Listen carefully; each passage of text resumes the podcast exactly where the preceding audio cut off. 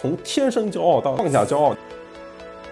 飞书是一个字节的最佳实践，他他把这个最佳实践扩散到了就是用户里边，尤其是非常多的行业。这公司各个团队、各个部门都是在往追求效率这一条路上去走。叶欣和张楠出来了，就你能感觉他们走的时候那个劲儿啊，是挺不一样的。呃，这个特别明显。字节他做飞书啊，他压根不是从什么 to C to B 这个逻辑来的，他是从工具这件事情来的。对自己的下属好一点，这个为什么呢？因为有一天你的下属可能会变成你的客户。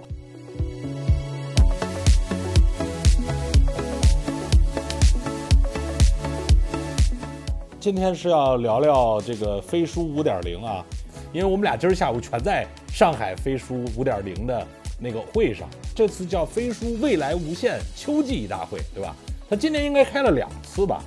对，应该是开了两次，对吧？所以，所以今年其实版本的变化还是还是挺积极的。他们，你看完了这个什么感觉啊？我其实印象最深的，反而是在。就是大会开始之前，我在各个展台中间来回转的那个环节，就是我就一个比较明显的感受，就是字节跳动这家公司，就是在各个部门都在寻求怎么去提高效率。我举个例子来说啊，像这个火山翻译这个团队，他们开发了一副眼镜，你知道吗？因为字节跳动现在是一家全球性的公司，比如说我说中文，对方如果戴个眼镜的话，实时翻译成英文。这跟 YouTube 那个字幕还不一样哦，YouTube 的 YouTube 的字幕也可以实时翻译，就是中翻英、英翻中，但那个是一个异步的。然后现在是我只要在这边讲话，然后比如说屏幕上就直接显示中文，这这可能在现在的飞书里面做到，他们把做到眼镜里面，我觉得就是特别酷。然后我还去看了那个行政的那一套的东西，就是他们搞了一个叫什么小邮局，就是字节跳动小邮局。这玩意其实是字节跳动，类似于在他们公司内部建了一个小的那种菜鸟驿站的那种感觉。当然，它可能是更智能一点啊，因为十万人嘛，每个人去门口取快递也浪费时间。呃，然后还做了那个就是工卡的那个系统，就是类似于那工牌。大家对工牌一个非常在意的点，就是大家都觉得工牌上那个照片自己非常不满意嘛，对吧？它这个呢，就是你自己去扫一个二维码。自己去上传自己那个想要什么样的照片都可以，然后呢，就是它的工牌还有个重要的，不就是那个门禁的权限嘛？就是你直接那个申请，让你领导审批就可以了。还有那个智能柜，就我也觉得挺好玩的。公司里面行政不经常让大家补支纸张啊，你要工牌啊，然后你要拿水啊这些东西，就是每个人都有限量嘛。比如说每个人能拿两包纸，多了你可以自己买，就都在在那个里面都可以。完全的自主化实现，因为可能是人太多了，然后行政人又少，不可能二十四小时全部在线。我整体的感受啊，当然后面还有那像飞书五点零啊，里面还推出了人事的跟财务的各项系统。我总体的感觉就是，这公司就各个团队、各个部门都是在往这个追求效率这一条的路上去走。我我有个感受啊，就是我最近就发现，就是飞书逐渐在形成一个呃比较确定的。就从一开始，你看，当年疫情起来之后，飞书突然往上开始发力，是不是都觉得有点仓促吧？然后突然一下，这个飞书可能疫情之后吧，就开始发力了。然后发力的时候呢，你总体的感觉，啊，就他自己对于自己的风格，然后对于自己的表达，然后甚至是他到底是个什么样的东西，其实是不是很清晰的？我现在的一个感觉，你比如你看他那些广告片儿哈，他那个广告片的特点就是。就在你这个工作场景里一些特别明确的那个点上，然后他用一个比较年轻化的方式开始去去弄，然后你刚才讲的那些东西，就是在好多环节较真儿，而且他他把这个较真儿弄完了以后，如果再掌握了一些跟可能这个时代大家有共振的方法，其实穿透力挺强的。我是觉得这两年呢，逐渐摸到了一些这个感觉，出现了一个新的风格，这个风格且稳定下来了，那这个时候你就会。跟别人有对比，就就怕这个世界出现一个另一个 option，而且这个 option 是成体系的，就就清楚了。就是我现在的一个感觉是，这两年可能这是飞书的一个收获吧。今天的感觉也比较强烈。你看你刚才说那些细节，就他非常自信的在把这些东西弄出来，对吧？就是以前会觉得可能大家也不在意吧，后来发现说在不在意，反正我要说，这个感觉挺挺明确的。嗯，你不是参与了这场会的前期筹备工作和策划，你应该也参与了吧？哎，有什么这个细节可以聊聊？这次飞书是特别明显的一个感觉，就是想把就是用户往前推，或者说就是以前如果我们认为呢，说飞书是一个字节的最佳实践。但这次你感觉就是他并不想说，呃，字节的最佳实践这个事儿了，他他把这个最佳实践啊扩散到了就是用户里边，尤其是非常多的行业。你你没感觉今天这些人就来自的行业五花八门，对吧？就是什么做做健身的，万达这样的做影业的，然后这个像文和友什么，他们是就是做城市文化餐饮啊什么相结合的。以往我。因为我去过他们的之前那个好像是派吧，还是哪哪场，我还主持过。那时候去的时候的感觉呢，来的都还是比较偏互联网、创意等等这个领域的人，就包括什么效果我还特意把那个门口那些招牌也看了一遍，然后里面有有拉面说，还有那个发卫星的，其中还有安克。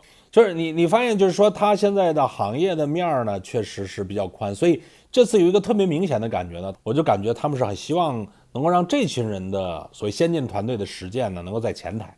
一般开会就是一个人讲完，一个人讲，一个人讲完，一个人讲。但是你要是说想让先进客为主，后来呢，这个事儿就被定义为是一个反客为主。飞书开的会，但你看今天飞书其实在里边的时长大概占了有三分之一吧，也就是三分之一，差不多吧。这飞书基本没超时，嘉宾们还是多少有些超时了，对吧？占了也就三分之一，就很少有一个这种，其实本质是个产品发布会了，又换 logo。对吧？又换这个，就产品又升级五点零，这个大版本升级，结果其实就说了三分之一他们自己的事儿，剩下的其实全是那些团队的分享。我看你去年写那个叫好不叫座，据说那篇文章影响很大。这个到时候我我估计你跟他们的人也有交流，你可以分享分享。嗯，我那篇文章写完之后，谢鑫和张楠还邀请我去飞书，然后跟他们整个团队都吐槽一遍。然后我记得我当时 聊的最后一个问题啊，就是说到底是谁来服务谁，到底以谁为依归？就是像 OKR 和飞书，它在字节跳动的实践是获得了极大的成功。但但因为就是这个飞书的产品经理，其实就是这字节跳动这家公司的产品经理嘛，就是张一鸣嘛，对吧？我我说如果从一开始来说，啊但是说。他对于这种把公司像一个产品一样打造这个事情，他有更深入的思考。公司发展也特别迅猛，但是有些公司的业务形态它不是很一样啊，对吧？我们举例说啊，这这是在那个时候，就是在这是在疫情那一年，去年跟他们聊的，因为那个时候大家都还认为增长很重要嘛，当然就认为增长重要的话。飞书明显是一个更适合创意精英，在一开始的时候啊，更加适合创意精英的那个调调嘛，就是非常极客范儿。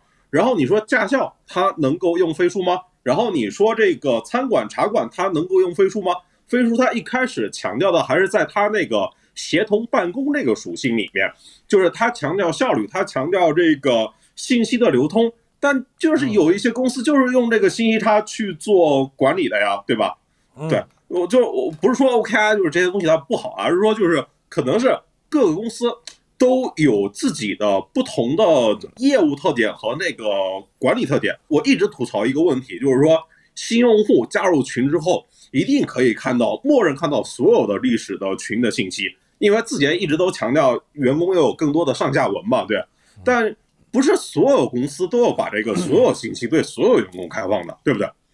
然后我就看那个今天。就是最后正南那个发布分数五点零的时候，最后不是还有一页嘛？就是说，呃，有意就就是你可以为某一些关键的人去设置权限，比如说你可以不能够向他发起语音，然后不可以去查看他的电话，然后也看不到架构。但但我我当时就跟那个飞书的同学吐槽说，哎，你们这事儿严重违反字节放了啊，这个事情。对，那但我当时开玩笑啊，但是这个事情其实是说啊，它其实是。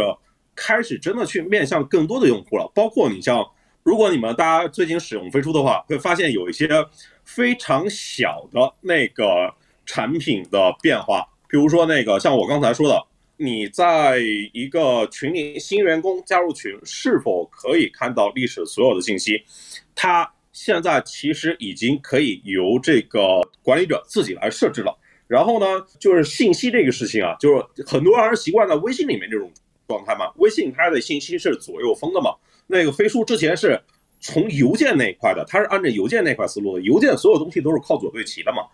然后你看现在，哎，也给你这个权限，你可以就是选择主要方。我总体的感受呢，就是说去年那个问题啊，在今天来说得到了一个回答，就是说是谁来服务谁，就是今天是飞书来服务客户，这是我对于它的这一些一些产品细节的变化一个比较明显的考虑。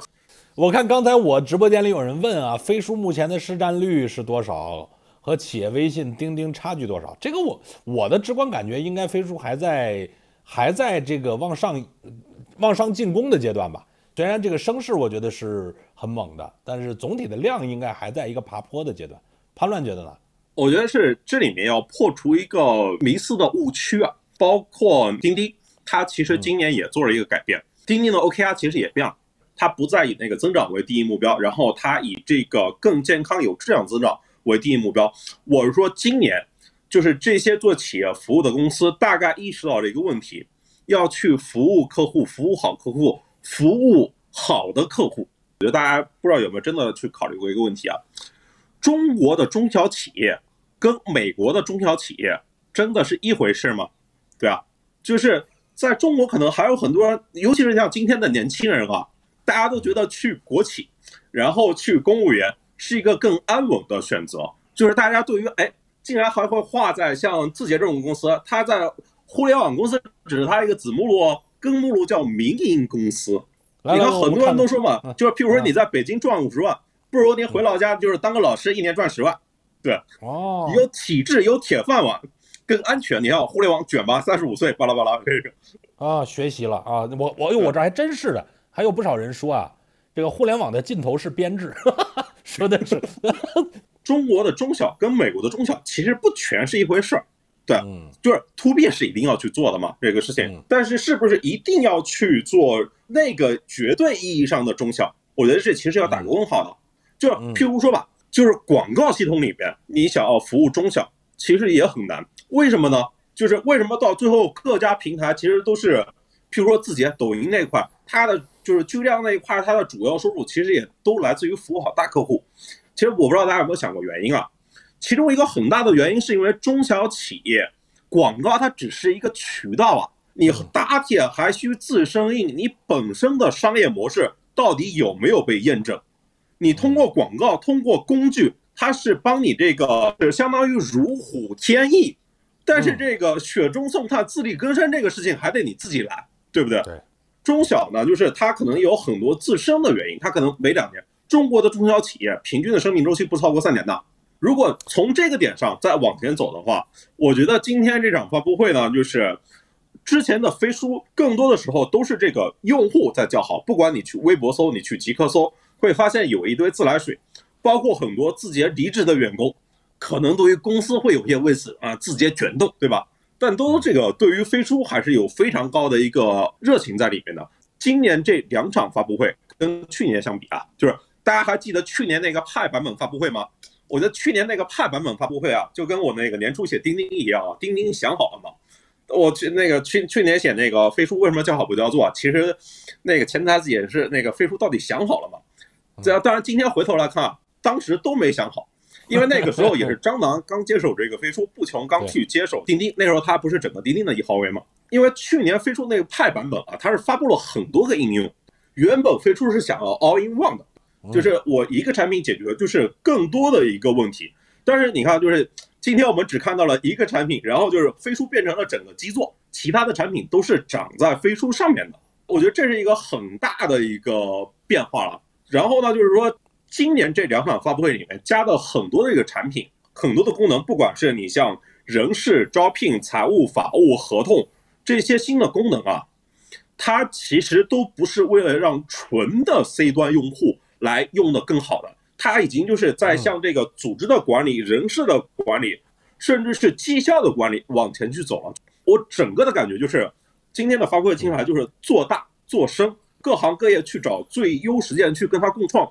同时将管理者这个角色给他拉进来，就是你像今天张楠不是举个例子嘛，就是他在朋友圈里面看见华米的那个董事长王汪说他就是都忍不住要来给飞书写代码，就是因为实在是每天都在用这个产品。在今天一个变化是啊，就是不只是员工认为这个产品好，更多的先进公司的管理者们，哎，也认为它很不错了。我觉得这是一个很大变化，但这个变化不是他凭空得来的。我们之前对飞书感觉啊，都是那种极致的效率，在今天来说，它已经不再只强调效率这一件事儿了。你刚才说的那个东西，我也有这个感受哈，就是早期的飞书，你会发现说，一群本身追求效能的人和追求好工具的人，就咱们比较说的极客用户吧，大家是率先觉得这件事儿有意义，并且用起来比较爽的。但那个时候呢，其实也是飞书一直比较骄傲的啊，说你看我们是做这个协同，包括做这个跟组织相关的、跟团队相关的软件，我们非常在意。个体的体验，就我记得当年去聊的时候，这是他蛮骄傲的一点，呃，我我觉得也确实是，对吧？就是普通用户用起来也都觉得这个体验是蛮好的。但如果你从过去的这一年多的一个变化来讲，确实可能进一步加强的不是不只是说 C 端的，就是用户的个体用户，是你要站在组织角度，就组织其实是这个东西的用户啊。如果你是一个是一个这种平台。对吧？就是对于组织的管理啊等等这方面，你要去起作用的那个组织其实是那个用户。那也就是说，组织的用户要站在这一层的用户角度去思考问题。所以你刚才讲到的，它很多里边的这种变化，包括它的加的这些 feature，看起来跟 C 没关系。我觉得本质上就是说，你到你刚才提的那个问题嘛，到底服务的是谁，对吧？就是你终极来讲呢，当然是每个要做事儿的人，但是另一个维度呢？要对组织负更大的责任，尤其是多种形态的组织。否则呢，你要是只是一种类型的组织，那你肯定叫好不叫座呀。因为你这个那个组织就这么窄频，你宽频一点，大家也学不了，对吧？就是也没法运用。就你再好的思想，其实你不能 compromise，你不能够在里边去做适配，那么你可能就会有问题了。所以我当时看你那个叫好叫座的文章啊，我其实是有这么个感觉。这个感觉呢是说，一个是确实在今天的那在那个状态下，飞书它的呃广谱适配啊，就是其实还是要要走一段的。另一个呢，也确实是可能在那个时候团队，呃，从我的理解啊，比如像张一鸣他们那样的，像像从字节角度，未必在那个时候是给飞书压了比较多的这个成长的压力。但是这个对团队来讲，我觉得肯定嘛，就是你你这他们人上的也很快啊。对吧？几千人了，就上这么大的投入，就算这事儿本身是长期主义，团队肯定也是希望能够跑得快一些的。但是你要真把这个事儿要跑快，啊，怎么样去让它叫座？其实面对的不只是把这个产品在原有的思维上再打磨的更好，某种程度上呢，它不是个价值观要把它做到更精致，而是要世界观推得更宽广。也就是说，你如果要服务更宽频的东西，你要怎么办？你的那个那个用户，你不能只是 C 端的，呃，就是用的人的体验，你要站在一个组织，也把它当成一个用户的角度去看，能不能解决组织里真正的问题。这个可能是在过去这一两年里边，这个团队啊，我感觉是走过的一个思维变化的历程吧。包括这次的会就非常明显，对吧？你你也感受到了，就这，我觉得是应该说，我参加完这个会，如果回望这两年，我比较比较深的一个体验啊。确实是，就是之前飞书它跟钉钉比较大的一个差别，就是说一个是从员工视角出发，然后一个是从管理者视角出发嘛。之之前的飞书给人的感受就是说，想要去营造一个在公司内部一个信息充分流通和透明的这样的一个工作环境，就是 connect not consume，就是让每一个人都尽可能多的 去获取更多的信息，因为它更多的考虑是在内部协作，这也是产品这几年发生的变化。然后像是考勤啊、签到啊、审批啊、打卡啊这些东西，可能使用这些功能的感觉可能就是不那么先进的公司，对不对？所以他们一开始都没做，这其实一个取舍的问题啊。嗯，呃，像在今天，就是今天飞书发布的一些功能啊，可能是他之前都不太会做的。当然，也人事绩效这些，他们是一直都在做的呀。他其实还是这个要把更多的，不只是要服务好用户，同时还要服务好客户。在产品设计之外，加了更多的服务的设计，或者说那个公司的流程设计在里面。所以你要想拓展边界，我觉得就是刚才说的，要去服务，不光是用户，还有客户，对吧？然后你的服务的对象要站在组织层面做思考，你的对于产品的理解，你去解决企业里现实问题的这个频谱就要宽一些。本质上就是说，在 pipeline 里边哪些东西要往前提，对吧？就是就是是不是绝对的属于自己原生的有思想根基的创新就是最好的创新，还是说对原有的那些东西的优化，它也是有意义的？我觉得他们内部团队肯定在这方面要花很多时间去做讨论，并且完成了一些变化。这个是在过去一段时间里，包括这次会完了以后，我能够感受到的东西。我觉得像今天它的主题是这个先进团队先用飞书啊，依然用了先进。先进这个词呢，就是，呃，我在猜想这个词它可能是跟哪些概念它有关，它是从哪些理念里面就是一步步演进过来的。然后我觉得这个词其实在美国也有一个词，就是谷歌，谷歌那家公司呢也有一个词叫创意精英，跟这个词它其实也是比较搭的，就是说。未来这个社会，它最有价值的那些人，肯定是这种特别有创造力、洞察力、对客户他的感知能力更强的那一批。我觉得这个先进团队可能是跟创业精英它有点关系。这这只是说，呃，这个词它不是只在互联网里面，其实各行各业都有这种好的实践，就是每个领域里面都有创新。这几年还有一个比较明显的态势嘛。我跟一些做二级市场的朋友聊，就过去十年这个时代的主角明显就是移动互联网吧。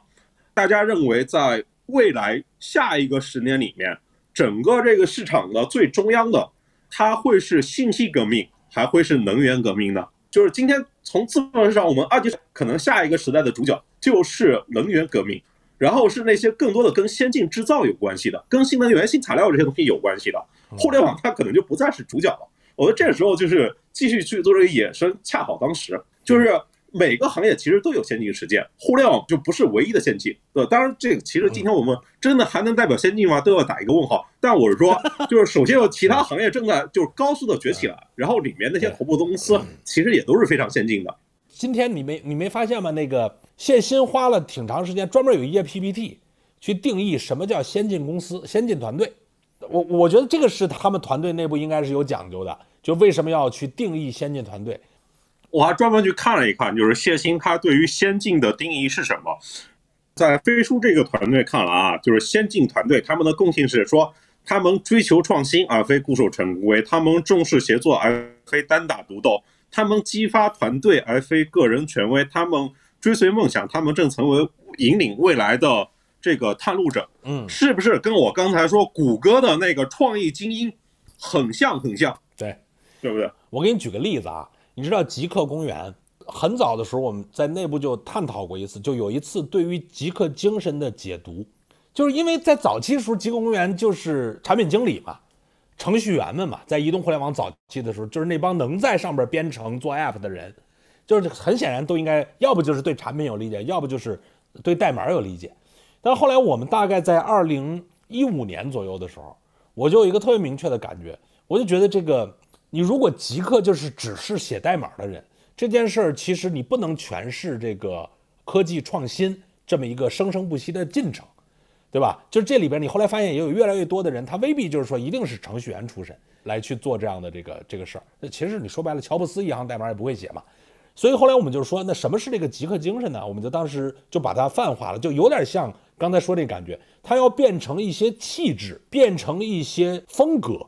而不是一些能力和行业和特定技能的定义，就是我们后来就说，极客精神其实本质上叫有好奇心、有改变力、有分享精神。那其实说白了就是说，呃，我对于新的东西是好奇并且愿意探索的，然后我有能力去推动这个改变。那你反过来，你看今天张楠对于先进团队这个定义，有点这个感觉，就他已经完全跟行业没关系，跟技能没关系，对吧？跟年龄没关系。跟历史没关系，就是你在今天有没有这几个？有，有这几个东西就是，对吧？这个我觉得是可能跟谷歌有关系，因为飞书这个产品啊，最初可能我说飞书这个文档啊，可能最初就是瞄向那个谷歌 Docs，对吧？然后我评论区有一位同学说啊，这个说他有一位国外的朋友用了飞书一段时时间之后啊，直接弃掉了谷歌协作的那个套件。这一点是真的，就是大家就要告别硅谷崇拜啊！就是真的是这个 飞书，你看飞出现在有四千人，谷歌的那个协作套件团队应该就是一千人有没有我都不知道，就是它的投入啊远远小于国内，而且你像字节，它今天推出的像人事招聘、合同，然后财务法务这些东西，包括签名。谷歌压根没做，你知道吗？就是谷歌曾经试过，不过很快就就不做了。就是你几乎很难想象这个事情。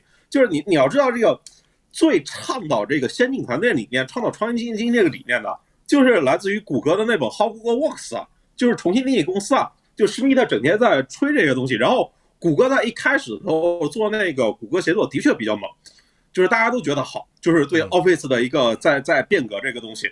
但今天一看呢，就是你如果真的对比下来啊，你会觉得谷歌这团队真的非常的不思进取。如果跟飞书这个产品演化出来啊，这点就是非常的实事求是，可以这么说。换位思考啊，同理心啊，这个你你比如说谷歌，我其实真的想不到一个逻辑，他为什么要投入几千人，然后在这个层面上去 compromise 自己原有的那个所谓的骄傲和文化。然后去适配你们那些很烟火、很世俗的那些乱七八糟的问题。第一，谷歌也没有这样的问题；第二，谷歌也不在这个凡人的这个，就是他不在凡间，你知道吗？就是你想在天界的人，就认为何不食肉糜啊？然后这个就是你肯定会是这样的一个感觉。这是我觉得这不是说批判啊，是我们同理心去思考。就是如果它本身有非常强力的业务，它有什么道理？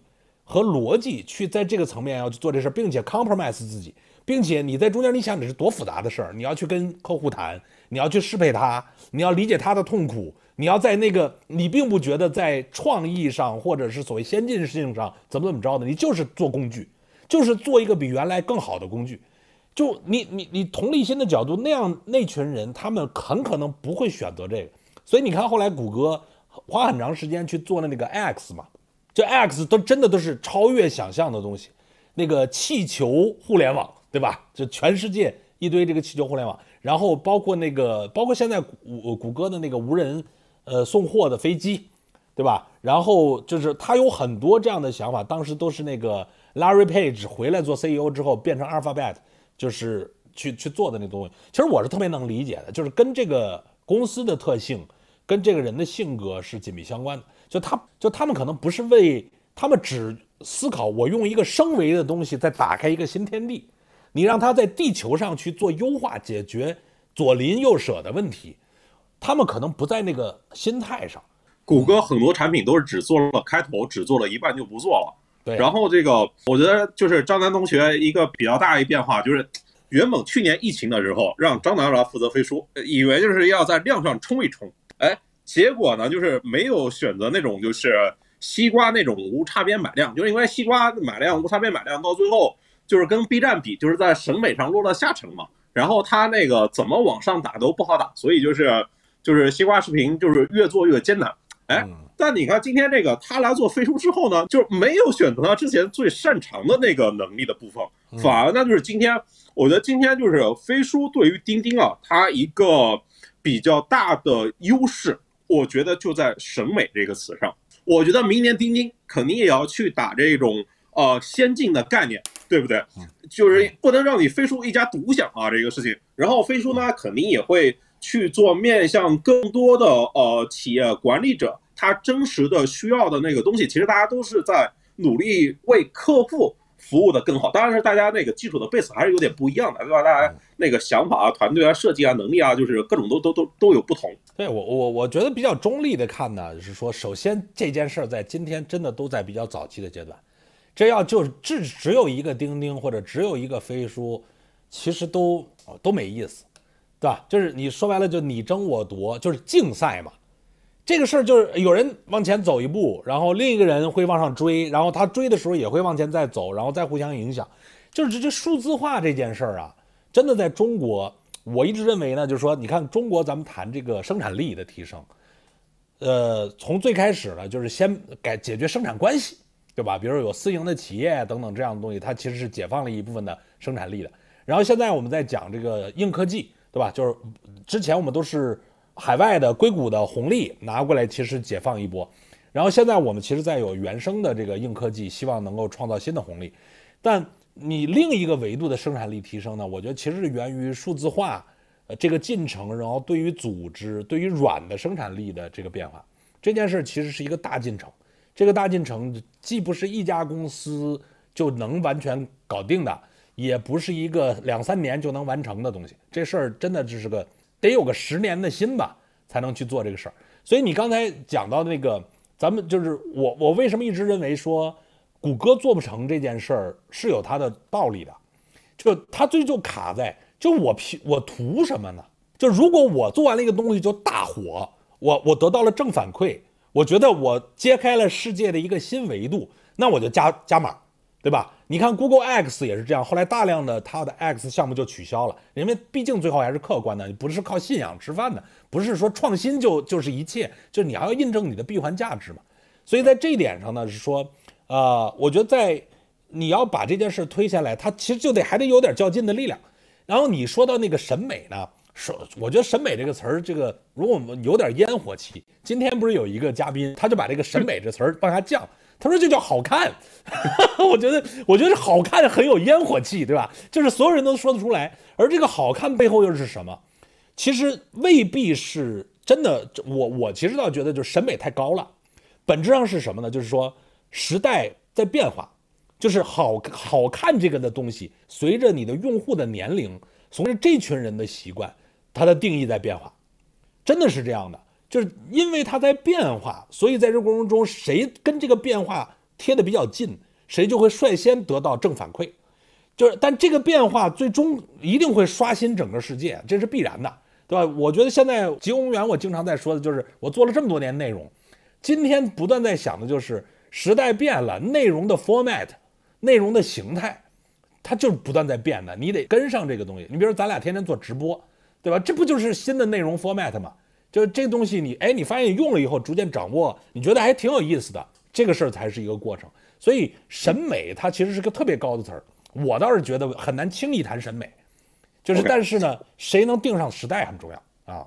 譬如说，像刚才彭总聊到谷歌，你像云计算这个词就是谷歌发明出来的呀。但是到最后，谷歌云，你看它的那个市场占有额度，对吧？然后就譬如说，你像 KW 同学说。云钉一体的战略对于飞书是不是降维打击？非常明确，不是啊。这个事情就是今天你如果再看这个战略的话，它已经不是云钉一体了。云是云，钉是钉。云钉一体，你说到底云更需要钉还是钉更需要云呢？对吧？明显是云更需要钉嘛。但你云更需要钉，那把钉钉本身有更大的想象力啊，不就是那个 Wintel 的故事吗？云钉一体想讲的是一个 Windows 加英特尔的故事，但就是明显是你应该先让音乐往前去跑啊，然后。肯定是我按照我自己的那一套能够发展出最优路径，然后我可以长得更大嘛。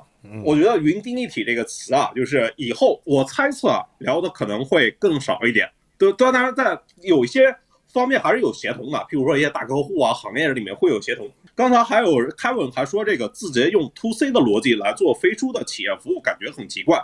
跟企微的逻辑一样，跟钉钉的 to B 逻辑差点意思。可惜中国盘子太小。我觉得你这是搞错了一件事情。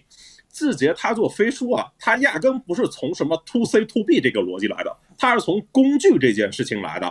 就你会发现，字节这家公司做工具还挺牛逼的。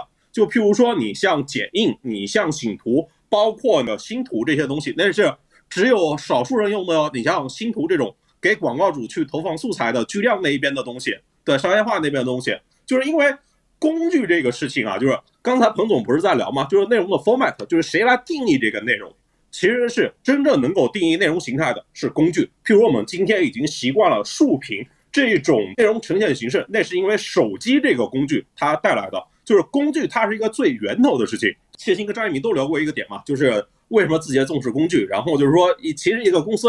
真正能够稳固下来了，就是那个机制、它的文化以及它的工具。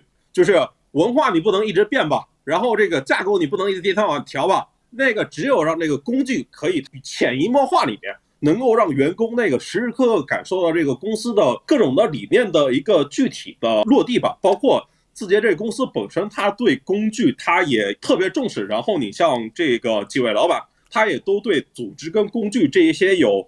非常深的思考，包括你在全国范围内应该都是属于那种非常强的。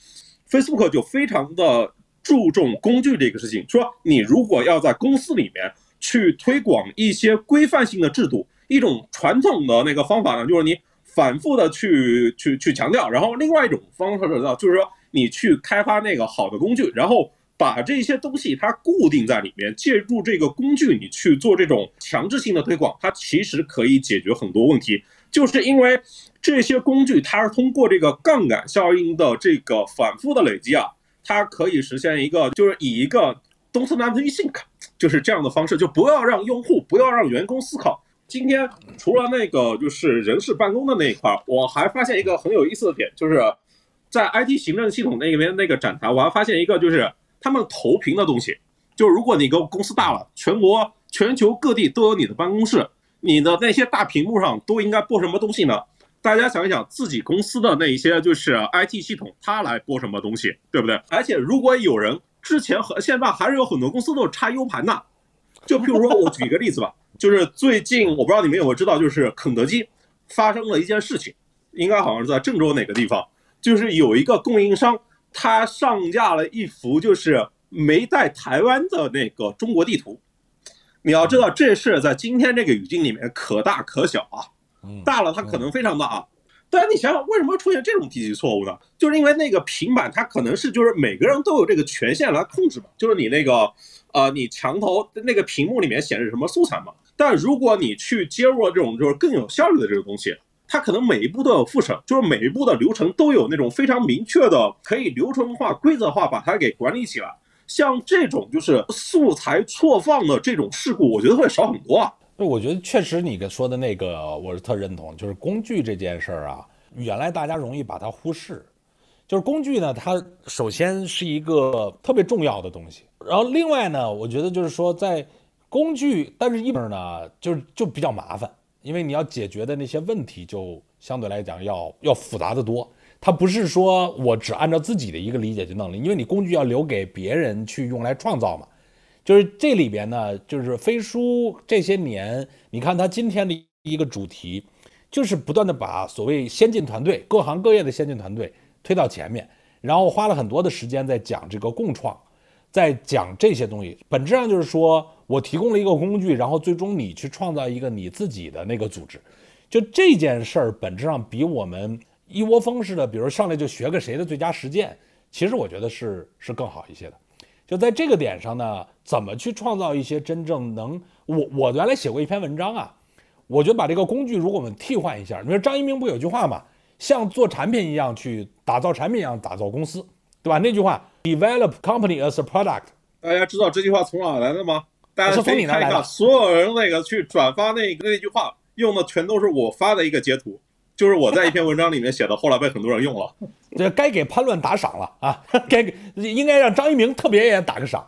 对，我觉得在那句话，其实你如果你换一个维度去思考啊，就我们今天说，呃，你不管是钉钉，不管是飞书，其实这样的东西，它未来要面对一个它的使命。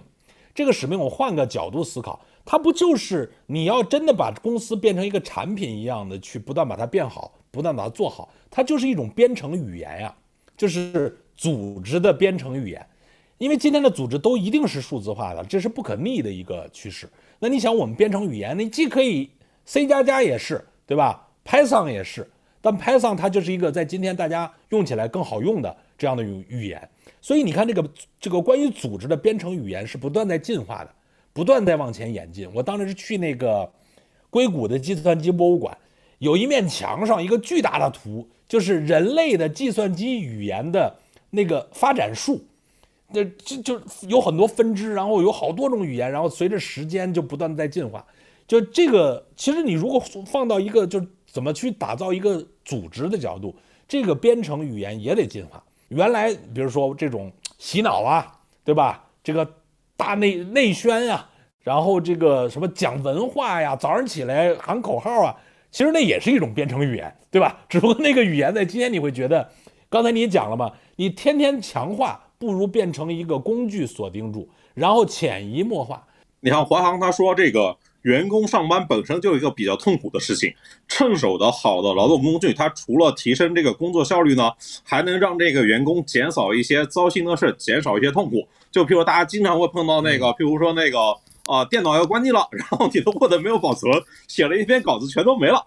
哎，你今天在它五点零里发布的功能里有什么印象比较深的？就是你你你是比较，比如说你你觉得比较有感觉的？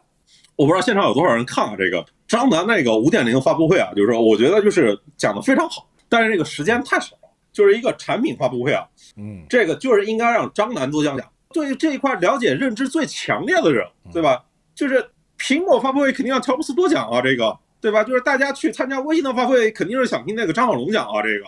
但你要说从我一个行业的视角来看，我肯定是多希望这个产品的设计者，哎，多跟我们分享分享，你对于这个产品是这它是一个怎样的思考嘛？今天我整个的感受就是，上次是发的招聘啊，这次是人事，整体的感觉就是从效率组织到公司，就是更多维度的一个事情，更具体的功能。我其实印象比较深的还是那个多维表格，但是我手残，我到现在只会用那个最基础的文档，就是我还没有很很好的去研究那个多维表格。然后我就觉得那个多维表格它里面可以装进非常多的那个实践，就那些超大型的公司，它其实也可以通过一些的指令，然后通过多维表格完成这种不管是超市的巡检、物流快递的这些东西，它应该都可以。如果印象真的比较深的话。就是跟多维表格它配套的一个东西，就是飞书的机器人。呃，我一直觉得飞书这个机器人特别好玩。就譬如说，我们都用过飞书，然后来约会议，对不对？其实到时间都不会有什么提醒的，然后都是自动 push 给你一个消息。然后就譬如说，如果是现在的机房突然断掉了，然后就可能一瞬间，哎，系统就自动给很多相关的人，那个机器人就直接给他弹消息，然后相关的人能自动的拉到一个群里面。就是减少了这种人跟人中，就它更变得更加高效吧。它甚至都直接省略过人人就是前面去去接触的这个环节。机器人这个事情啊，我觉得用到就是最集大成的，应该就是飞书了。我下午还问一位同学呢，就是我最近，嗯，呃，就是因为飞书那个语音转文字挺好用的，就是。就是你发个语音，同时连语音和文字一块块记录进去嘛。就是因为人说话肯定要比打字快很多。我就问呃一位相关的产品同学，我就说这个有没有在飞书里面能够实现一个功能，就是可以像用微博和 Flomo 那样的感觉，就是把我的那个碎片的记录给它记下来，然后他就告诉我，哎，就是你绑定个机器人，然后就可以导到那个多维表格里面去。如果你想要体验更好一点，你可以再写段代码。我今天还专门问了问啊，你知道今天飞书的现场其实有百分之七十的人就是就企业，因为都是企业来的人嘛。就是如果飞书在这个阶段里就是要抓这个各行各业的先进团队这个目标，那今天就是一个比较好的方式，可能就是让听起来不是那种我们都很熟悉的互联网啊、创意的行业，他们能够讲就是飞书他们到底怎么用的和他怎么理解，因为这个示范作用。但我感觉呢，就是说，可能啊，真的就是来的人听的反而是受用的，因为对他们来讲，那群人，你你没发现吗？好多今天来的人用了飞书不超过三个月，为什么会是这个？我我还专门关注了这个现象。我说为什么没找一堆用了一两年已经怎么怎么着的？就是很可能就是说，你要带新的这群人要入门儿然后这群刚来的，就都是叫隔代啊，隔代传递嘛。就是我们原来这个在公园经常做一些早期的创业孵化，我们找这个特高段位的创业者过来分享啊。刚开始创业的人其实没感觉，他真的没感觉，因为那个问题不在一个维度，你其实就跟他差那么两级的。比如这个拿了过两轮钱的，跟没拿过没拿过钱的人分享是最有效的。我觉得今天他们多多少少是有点这样的一个设计和感觉，目标还是挺明确的。我说我自己的那个对有一些收获的，就是先先说那个，就是叫使用指南，这个包括托布花讲那个，就是向下写周报。我当时听着挺酸爽的，你知道吗？就是因为我觉得这个好，我特别接受这个理念。然后我就开始想，我要真干的话，我又开始加自己的工作量了。我这这就叫酸爽，你知道吗？我是觉得就是每次在这里边有一些这样的东西，倒是。还是蛮有启发的。就是这个，你别看那是一个小小的功能，就是关于使用指南，我觉得其实是有意义的。就这个点，反而是其他，比如说在财务啊、审批啊这个维度，我理解可能因为我们公司也比较简单，我就未必有感觉。但反正就是这一个点呢，就是给我带来的一些启发收获吧。这个是今天我印象比较深的。嗯，潘乱，你这边应该有一堆对飞书特感兴趣的人啊，最又有什么新评论了？我看一下。问那你可以题是，飞你可以书找那么多先进企业，为什么不去找学校让家长用？这这点我真可以跟你说道说道，就是今天的 飞书啊，他想要去进学校啊，他还差那么点意思，就是他这个资格他不配，就是他这个门票他没拿到。这个点是什么呢？就是尽管今天字节跳动啊已经是一个腾讯和阿里这个级别的公司了，但是在大众、在政府那一侧、在学校那一侧，大家还并没有这个认知，大家就觉得字节跳动哎，可能就是一家那个呃新的公司。所以你看进学校这个事情，只有两家公司能干呀，只有阿里和腾讯啊，因为这两家公司现在来说是相当于某个层面上的国民级的公司。可以承担类似于基础设施级的那个服务，飞书想要去进学校，跟那个最普通的那个小的创业公司啊一个待遇，想都别想啊！华为也可以，我错了，我错了，华为也可以，华为更加可以，我错了。你你竟然敢把华为忘了，你小心被贬。对，哎，我这次因为昨天就来了嘛，然后昨天还跟那个谢鑫和张楠吃了个饭，然后去聊了聊天。我有个感觉啊，我的感觉就是，你比如说像张楠，你刚才也提到了，一开始觉得张楠过来应该是抓增长的嘛，弄弄量赶紧往上跑嘛。结果你你记不记得咱们今年五月份的时候那个前沿思考论坛，有一堆创业者聚在一起，然后一起聊。当时张楠过来去讲了讲飞书，然后你知道，就当时对飞书感兴趣的那群人，我后来一问，张楠在这几个月的时间里，基本上都去上门跟人家深谈了至少一次。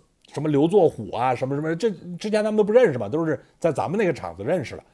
然后后来我一问，全去了一遍。我说：“哟，这个你这个很上心啊，对吧？就是你能感觉到，包括今天那个会场，你你有没有感觉，就是那些上台分享的团队，好像跟张楠都非常的熟。这个熟不是一个说这个啊，因为这边是呃这个做产品，他在在负责，他就他们一定是聊过很多次，你能感受那卦象呢，能感觉出来。”就是你这个发现，就是说他真的是花了很长时间往前去铺这件事儿，啊，而所以你看这个产品这次的一些变化呀，跟过去这段时间里面这些行为，呃，可能是互为因果关系是有关联的，这是这是我的一个直观的感觉点。你知道我再说个细节，就是发布会到尾声的时候，就张楠讲完，林禅上去，然后这个时候谢鑫和张楠出来了，就你能感觉这个，就他们走的时候那个那个劲儿啊，是挺不一样的。就你就有点像一个特别正向的创业公司的那个劲儿，呃，这个特别明显，因为我天天接触这种创业公司，这个很难得啊。你说到这个，我提一点啊，就是那个谢鑫和张楠离开发布会现场，是去参加那个记者的群访的那个环节。正常的那个，大家就是每家公司开完发布会都会有个安排记者群访的环节嘛。然后我在现场我就发了一个那个朋友圈，我就吐槽，就。为什么记者群访这个环节不能用非约会那个模式给他给迭代一下呢？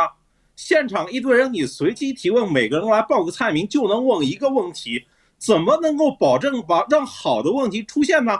怎么能够保证这讨论不聚焦呢？怎么能够保证不出现那些特别愚蠢的问题呢？就是我觉得那个群访间那个完全是浪费大家时间。但就是今天这个，就每家公司看完发布会都要来个群访，OK。哦，这边是那个经济日报的啊，我让你问个问题。哦，这边是三六氪的，你也来问个问题。哎，这边谁谁谁，大家的认知水平压根就不在一条线上，问个毛问啊这个事情，而且就问一个问题，有些人真正想问的都问不到。这个扯啊，我觉得这个就是公司群访这个环节啊，的确值得用飞约会那个模式来创新使用一下，推荐那个飞书下回就用一用，就是记者之间互相投票，谁都觉得谁的问题有价值，就让回答那些就是。高赞的提问就好了嘛，那些没有价值的问题，大家就自动 pass 掉。这个，哎呀，你真是超级理性啊！你真是超级理性啊！你真是不懂这个行业里面的规，就是习性啊！这个这个说这个习性是什么？规则是什么？就是给那些有头有脸的媒体让他发个言吗？对啊，哎呀，对呀，就是哎呀，这个呃，换句话说，您作为特定形态的媒体老师，真的是属于少数派。我跟你讲，不过这个建议我支持。飞书就创新嘛，不是提了飞飞会嘛，让媒体老师也参加一下，用飞飞会的模式来这个搞这个采访、搞群访。你这个不就又变成了这个，就是到底服务谁，对吧？你到底服务谁？这是你那本那个你那篇文章里提出的问题吧？到底服务谁啊？今天你觉得他这个这一年开两个两个这样的会是啥意图啊？就是方向是不是能体现了方向的明确和调整？因为一般来讲，不是一年一个就差不多吗？我觉得就是这个方向的调整啊，最大的一个调整就是应该不是在以 DAU 为追求了。尽管就是我们媒体老师都会拿 DAU 这个问题去问他，飞书的 DAU 跟企业微信和钉钉的 DAU 的确差了一个零啊，这个至少差了一个零啊，这个事情，所以大家老去问这个事情嘛，哎，但实际上呢，就是感觉到今天已经就是这两位老板呢，已经一点点不为用户数增长这个问题就是去担忧了，就是感觉走到自己的路上了。我就是去做大、做深、做强。譬如说，如果你能够投中字节跳动，你能够投中拼多多，你能够投中美团，其他的一百个你不投也没有关系，对不对？我说就是今天就是那些真正的头部的企业，它所能产生的那个价值不是这样想的，对不对？我觉得跟这个公司对更长远的规划可能也是有关系的。就是我们看字节现在嘛，广告其实已经属于过去式了，现在是电商嘛，对吧？现在讲的故事电商，未来可能讲的故事呢是一个垂直行业，对吧？但你想想，这个今天全球市值最高的那家公司叫什么？叫微软。微软做的什么？是那个 to B 服务啊，这个事情。我刚刚不说嘛，这个飞书尽管是这个从呃参考谷歌的产品出发，但感觉现在整个这个飞书这个 BU 这个感觉啊，已经是明显要往微软那块去做了。对于字节跳动这样的公司啊。他只能去选择那种最大的那个战场往前去走了，就是因为这已经被证明了是最大的那个市场，这条路就是肯定是坡足够长，雪足够厚，就看你能不能把这个事情给做出来嘛。然后你去看美国那些 to B 的公司，它其实也没有特别特别多的客户，关键是要有效的客户。一个真正的大厂对你这个效益的那个增加，那是不能按用户数来算，到最后呢就是。不是讲 DAU base 的故事了，到时候可能要讲 GMV 啊，大厂的那个贡献啊，对，譬如说那个像华润这个级别的公司，它来使用飞书，你说它到底能顶多少家小创业公司？对，我觉得说白了就是，我们今年其实会看很多的迹象，都体现这个，我们需要从单纯的互联网的狭狭义的互联网思维里往外走，包括就是说你怎么去定义你在成长。你怎么在定义你在走在正确的路上？那些的指标是什么？就是如果我们是拿互联网的过去的那个模型看这些东西，其实是非常难的。我前段时间去跟很多做这个，比如做车的、做硬件相关的这群人，第一步要脱的皮，就比如上次我讲的何耀鹏嘛，给我讲过一点，说这个拿着互联网思维做车这个事儿是肯定有问题的，就是因为互联网就没有实现不了的事儿，对吧？你想象一个场景。那然后你烧足够多的钱，摆足够多的人，这个场景一定会出现，并最终实现。但是你在这个面对真实世界的的时候，就你要你首先要认同这个世界它存在有它的道理。比如说技术没到那儿，你再使劲，这个功耗是非常大的，也未必能实现。然后同时你刚才讲这个商业世界，比如微软，就微软其实也是这样，就是你你先要接受这个世界，所以他最后就是说我要赋能这个世界，每个人都能 achieve more 嘛。而不是说让这个世界都被我的某个东西去定义，他就是要去这个去赋能那样的那些东西。所以你要赋能呢，你就得先理解那边。之前咱们经常说，就是 to B 这个领域本质上就挺适用那句话，要长期有耐心，对吧？就这个跟美跟美团说的那个是类似的。但我觉得在前面还有一个呢，就是说世界观得够大，然后呢路线还得有自信，然后你才能长期有耐心。这其实是有几个前面的东西还要有的。就要不然你光路线自信呢，世界观太窄也不行，对吧？这些都有了，你才长期有耐心是是有用的。我我是感觉呢，在这条线上，其实引发了我这么一个思考啊。你说又要让整个公司对这个方向上长期能有耐心，愿意去做，他又得让这个做这个事儿的人在里边还得不断的有这种正向的反馈和路线的自信，去真正把这个长期走完。这个其实是两个东西，它还真不是一个公司定了战略就能解决的事儿，它跟这个团队和人是有关系。这也就是为什么后来我我我说我特别关注，就是谢鑫和张楠的那个状态和他们近期是否你能感受到他们在得到正反馈，并且在这个路线上开始有自己明确的定义往下去走。这个东西复合在一起，是你看飞书未来的发展的一个很重要的侧面的视角。啊，这是我我在跟他们接触的时候一个感觉。总体我的感觉就是说，飞书应该是逐渐在找到他的感觉，然后在这事儿上嗯，反正不管你说这个会是不是应该多讲讲产品，对吧？还是这么着，他们肯定应该自己有自己的一些思路了，这个是比较明确的了。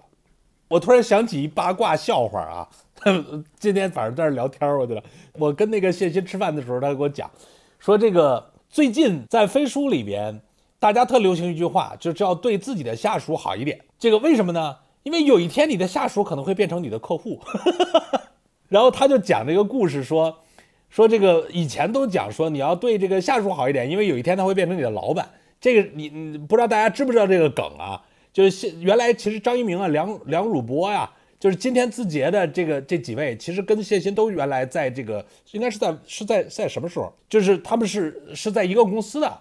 然后呢，最近好像说飞书因为明显的客户量可能在增加，然后这个增加之后呢，有一些飞书的人后来就就到客户那边去了。然后呢，原来这个下属就变成了客户的对接人。然后他们在内部现在就特流行这么一个说，要对自己的下属好一点，因为他有可能会变成你的客户。就是飞书这个 logo 跟高德地图换的有点，之前的产品有点像 logo，但我觉得不该换，因为我不用高德，我只用飞书啊。我觉得那个 logo 挺好的，就现在还在一个你你产品可能就刚剪头的时候，我还觉得它丑的阶段呢，就是现在我一直接受不了这个。最早我一直以为他们那个那个标是个纸飞机。我一直以为是个是个纸飞机，后来才知道说是钢笔尖儿，就是后来一看纸飞机加钢笔是吧？飞书，就是因为它飞书的核心的那个文档协同嘛，就是协同协同，不就是文档的协同嘛？今天我在那个会场里边，我有一个感觉啊，比如说像这个托普花他们去讲那个，就是对于这个向下写周报这个事儿啊，我也想调研一下啊，就是你的老板给你写周报。就是去讲一讲他这一周的思考啊、工作呀、收获呀，你们真的愿意看吗？潘乱，你怎么觉得呀？就这，我我听完了兴奋半天，你什么态度？你觉得这事儿有意义没意义？我觉得给下属写周报这个事情还是挺有意义的。这一定是那种特别强调自驱的公司才会做出这种的选择，因为就是。他想要通过这种透明的方式来带动自驱，我觉得就是这种创意精英这些公司的文化，就是自驱，用透明的方式，用上级对下级透明的方式来带动这个自驱，其实是一将无能，害死三军啊，对不对？就是就你通过上级给下级写周报，让更多的那些就是那些混的那些中层，让他们消失。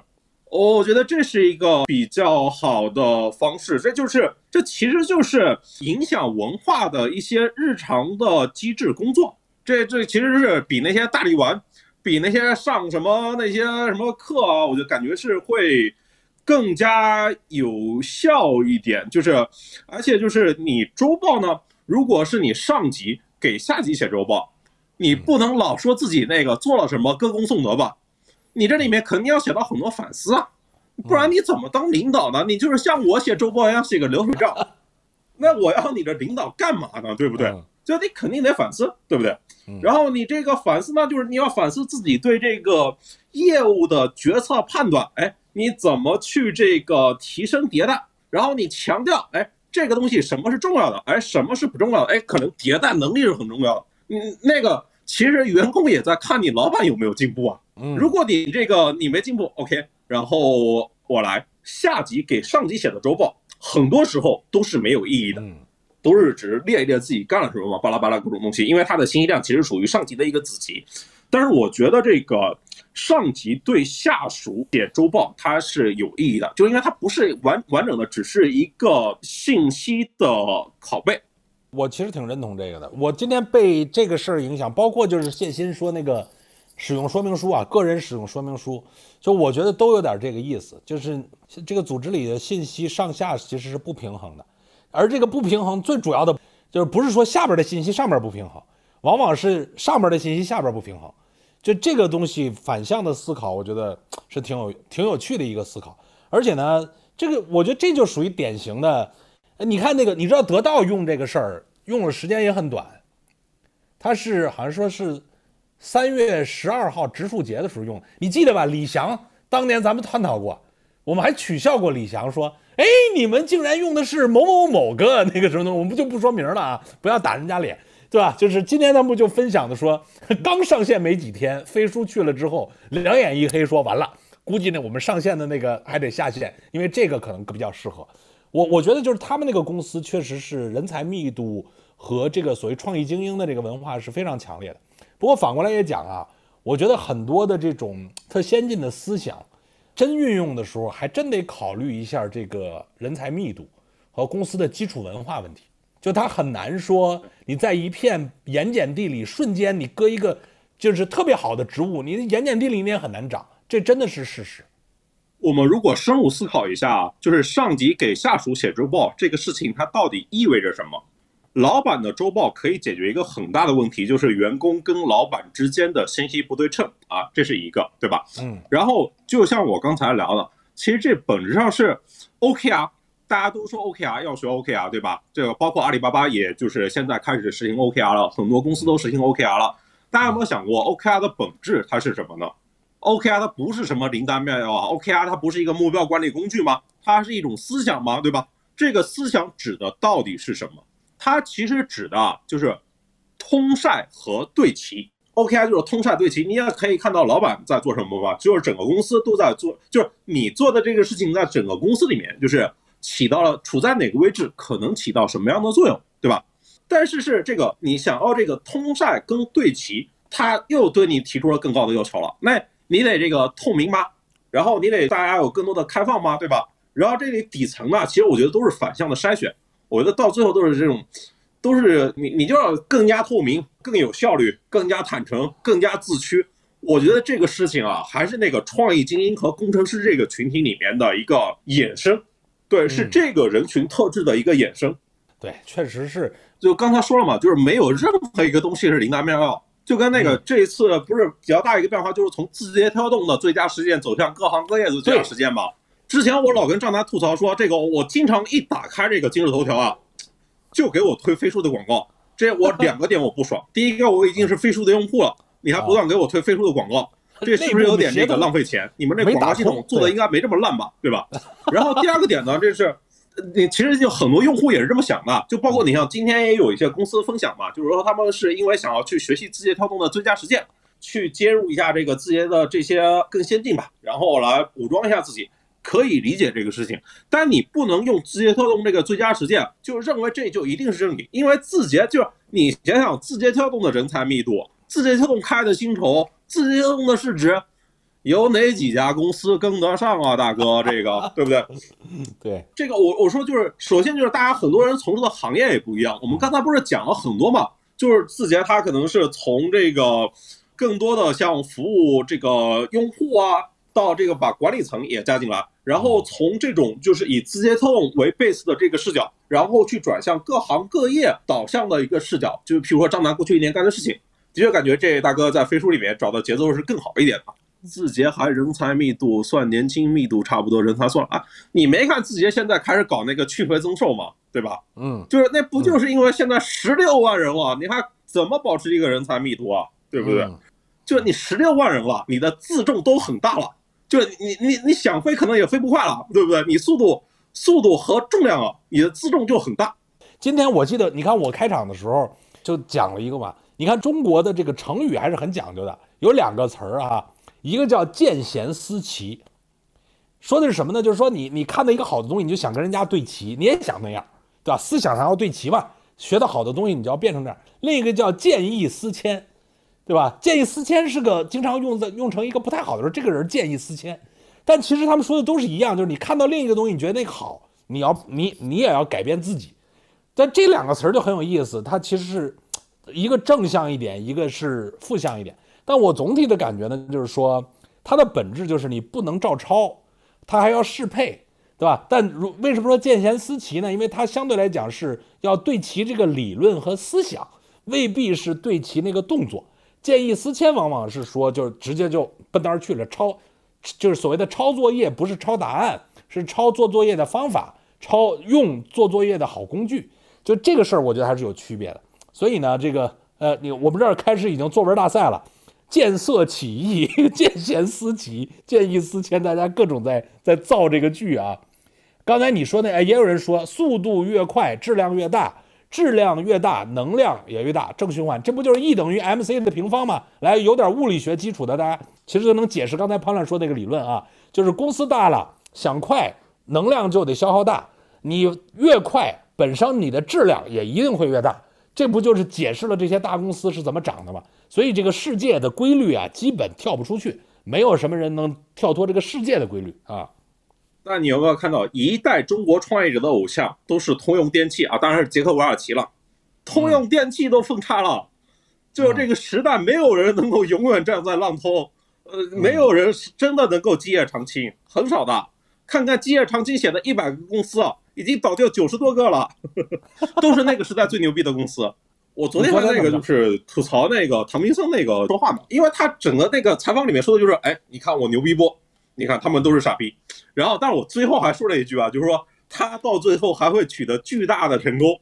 然后我我说的其实潜台词是这个东西呢，就是说这个你的成功啊，呃，跟这个浪花它有关系，它关系其实也没有那么大，就是它最决定的还是这个浪潮，这个浪潮涌过来了，然后你才有可能上面的浪花被更多人看到，然后才有可能牛逼。但浪潮是在的，对。